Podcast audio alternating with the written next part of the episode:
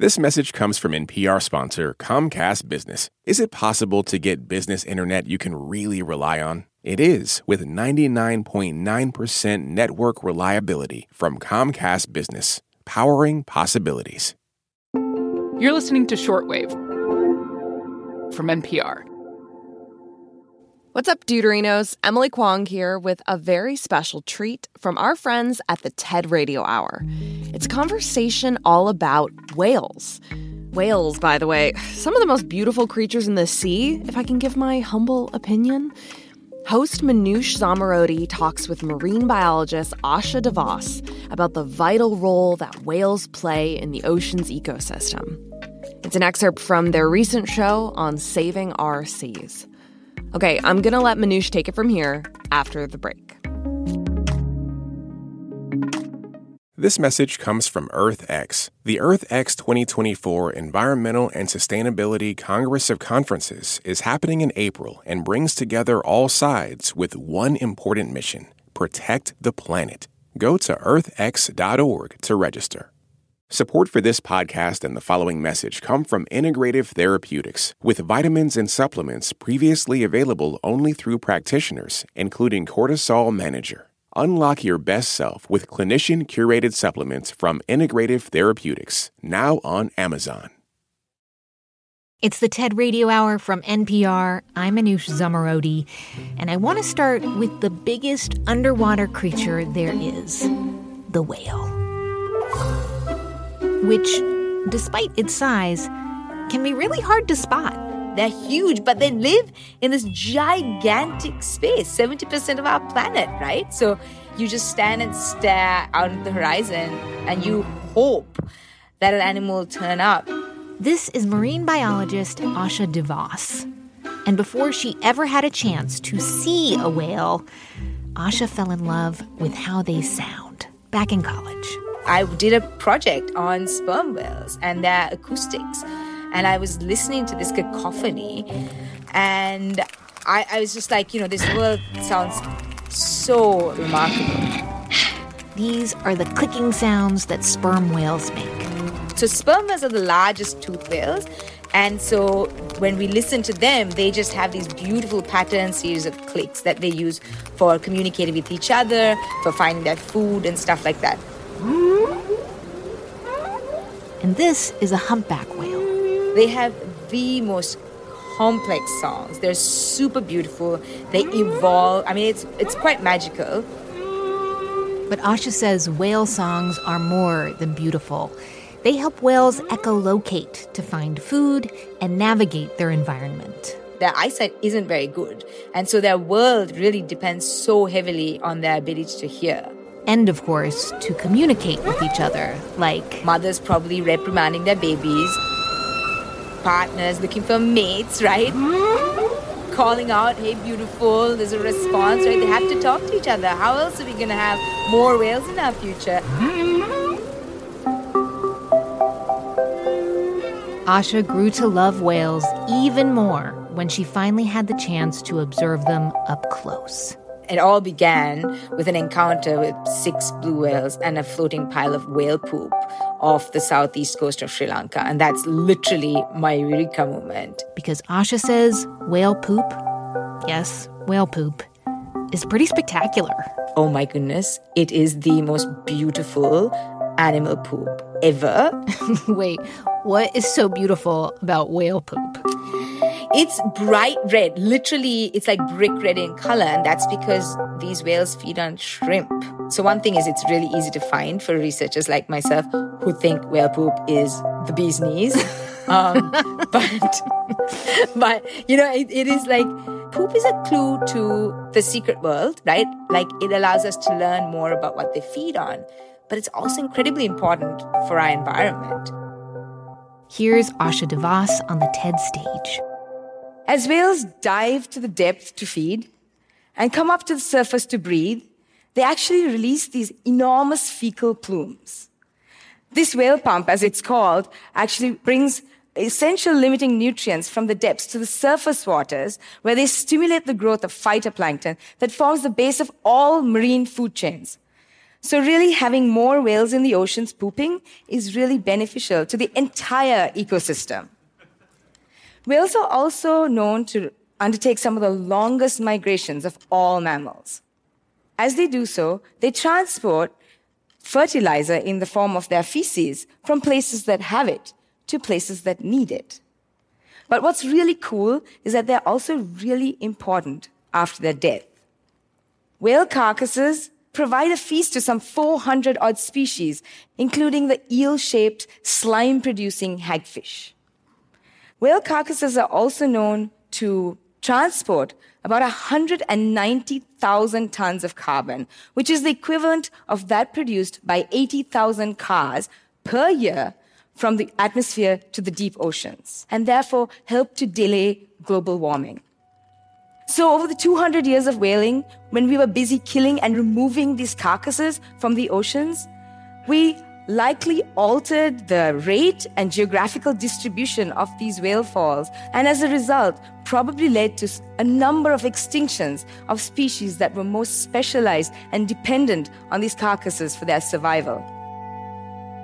You know, I don't think I ever realized how important whales are to all the life cycles that are taking place in the ocean. And it sort of sounds like 200 years ago, that was the ideal. Like the ecosystems were thriving, whales are pooping, they're dying in exactly the right places, and life in the ocean is flourishing. But then, of course, we humans come along and we kind of screw everything up. Yeah, so we we basically reduced populations of whales by, you know, down to maybe like 10 to 20% of pre whaling numbers, right? Which is a huge blow because these are gigantic animals that, as, as you can tell, have many roles to play in the oceans, right? And these things are so deeply interconnected that, you know, it's almost like a game of Jenga. You take a piece out and you take another piece out and it starts to wobble and you take that third piece out and all collapses because everything's so deeply intertwined, right? So you think about that drastic impact that we had over those, you know, years of whaling and the long lasting impacts. And we're still, still trying to recover from that. Over centuries, humans have treated the ocean as a place of endless resources. Now, between overfishing, carbon emissions, pollution, and more, our oceans are in trouble but it's not too late. And so today on the show, Saving Our Seas, an SOS from the ocean. From our small individual actions to big community efforts, what we can all do to stop the destruction of our underwater ecosystems. And why conservation isn't just about saving marine life, but also saving our planet. This isn't the first time that we've tried to save the ocean and the whales. In the 70s, the Save the Whales movement became one of the most successful conservation campaigns ever. Save the whales!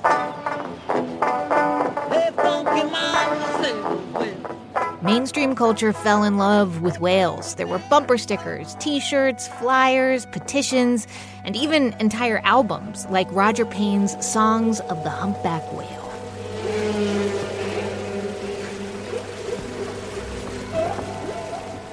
That concerted effort, those voices really made a difference because as a result, there were, you know, it was a domino effect. The International Whaling Commission um, moved forward and put down this moratorium to stop whaling. And so it was a time of change. And the whales that are coming back today, that's all thanks to the work that was done, you know, a few decades ago by people coming together and saying, this is not going to work. We have to protect our whales. Let's save the whales. So the Save the Whales movement really worked for stopping commercial whaling worldwide. But whales are still facing a lot of issues today. First, ship strikes. All across the world, we have these massive shipping highways transporting goods throughout the world. And these shipping lanes often overlap with really important um, areas for these whales, like their feeding grounds, for example. And so they can actually hit them and it can be lethal and these animals can die. Another problem fishing nets. If they get entangled at depth, they can't come up to the surface to breathe, so they drown. And as mammals, they do have to come to the surface to breathe. And if they get entangled at the surface, they can't dive down to the depths to feed, so then they can starve. And finally, something we hardly ever think about in the ocean sound pollution. Now, in areas where you have heavy ship traffic, for example, what can happen, especially with species like blue whales, is that the sound that the vocalization that they create is at the same frequency as noise created by the ship. So it's like being at a cocktail party, for example. Everyone's talking at the same time, and you know someone said your name, but you don't know where that sound is coming from. You know, it's just it's just a murmur of sound. And so for whales, if everything's at the same frequency, I, if I'm talking to you and someone's also talking across us at the same volume, at the same frequency, then I can't hear you. So how do I find my mate? But it also must be like pretty exhausting for these animals to have noise constantly bombarding them day in and day out. Yeah, you know, I think it is incredibly stressful. And there's this, um, I, I think, a beautiful study that was actually done off the east coast of the US. And they were looking at stress hormones in whale poop samples, right? And so when 9 11 happened, they looked at the samples and very surprisingly, they found that the whales were less stressed soon after 9 11. Huh. Wow. Exactly, right? So they sh- stopped the shipping in the Bay of Fundy for a short period of time. Ship noise dropped. And that was reflected in the stress levels of these whales, right? So we don't think about that. And stress is, you know, it's a silent killer, right? Like it can impact reproductive capabilities. It can affect mother calf pairs, right? If there's too much noise, uh, the mother and calf maybe can't communicate. What if they get separated, right? There's a lot of knock on effects as a result as well. Okay, so someone listening is like, all right, I, I get it. You, the ocean is interconnected, and whales, they affect so many other creatures, and clearly humans have a big impact too. But what if that person listening is like, I don't even live near an ocean? What can I possibly do? Yeah, so um, you know, I always tell people, you know, we always say all roads lead to Rome. I always say all waterways lead to the ocean. If you live anywhere, there's typically some water source, whether it's a tiny spring or the water in your tap or a big lake or a river, everything that goes in there washes out into the ocean, right? And so we are connected. I think we can all make a difference. I think we can all start to think about our individual lives, our individual capacities, our consumer habits, right? Like what what plastics are we using, where are we dumping it? But also just simple things like sharing the stories, right? You know, we talk so much about the conservation issues which create apathy, right? But I want people to talk about the conservation wins. I want people to talk about that magic, about how beautiful blue whale poop is, right? Um, how amazing their sounds are, and the fact that that's how they see their world. I want people to remember that there's a lot of amazing things that happen out there, and that ocean does truly, truly keep us alive. That's marine biologist Asha de Vos. You can find her full talk at TED.com. Special thanks to our friends at TED Radio Hour for this episode. Shortwave is made by Thomas Lu, Rebecca Ramirez, Brit Hanson, Maddie Sofia, Indy Cara, Viet Le, Giselle Grayson, and me, Emily Kwong. We're back tomorrow with more Shortwave, the daily science podcast from NPR. We live in a world, a country, and a moment in time where there's so much important news, and it is constantly changing. That's why Up First is here for you. It's NPR's daily morning news podcast. In about 10 minutes, you can start your day informed. Listen to Up First on the NPR One app or wherever you get your podcasts. Support for this NPR podcast and the following message come from ezCater, committed to helping companies, from nonprofits to the Fortune 500, find food for meetings and company events. With online ordering and 24 7 live support, learn more at ezcater.com. At this year's Oscars, Oppenheimer took home the award for Best Picture, Emma Stone and Robert Downey Jr. also picked up wins, and Ryan Gosling brought the Kenergy. For a recap of all the highlights, listen to the Pop Culture Happy Hour podcast from NPR.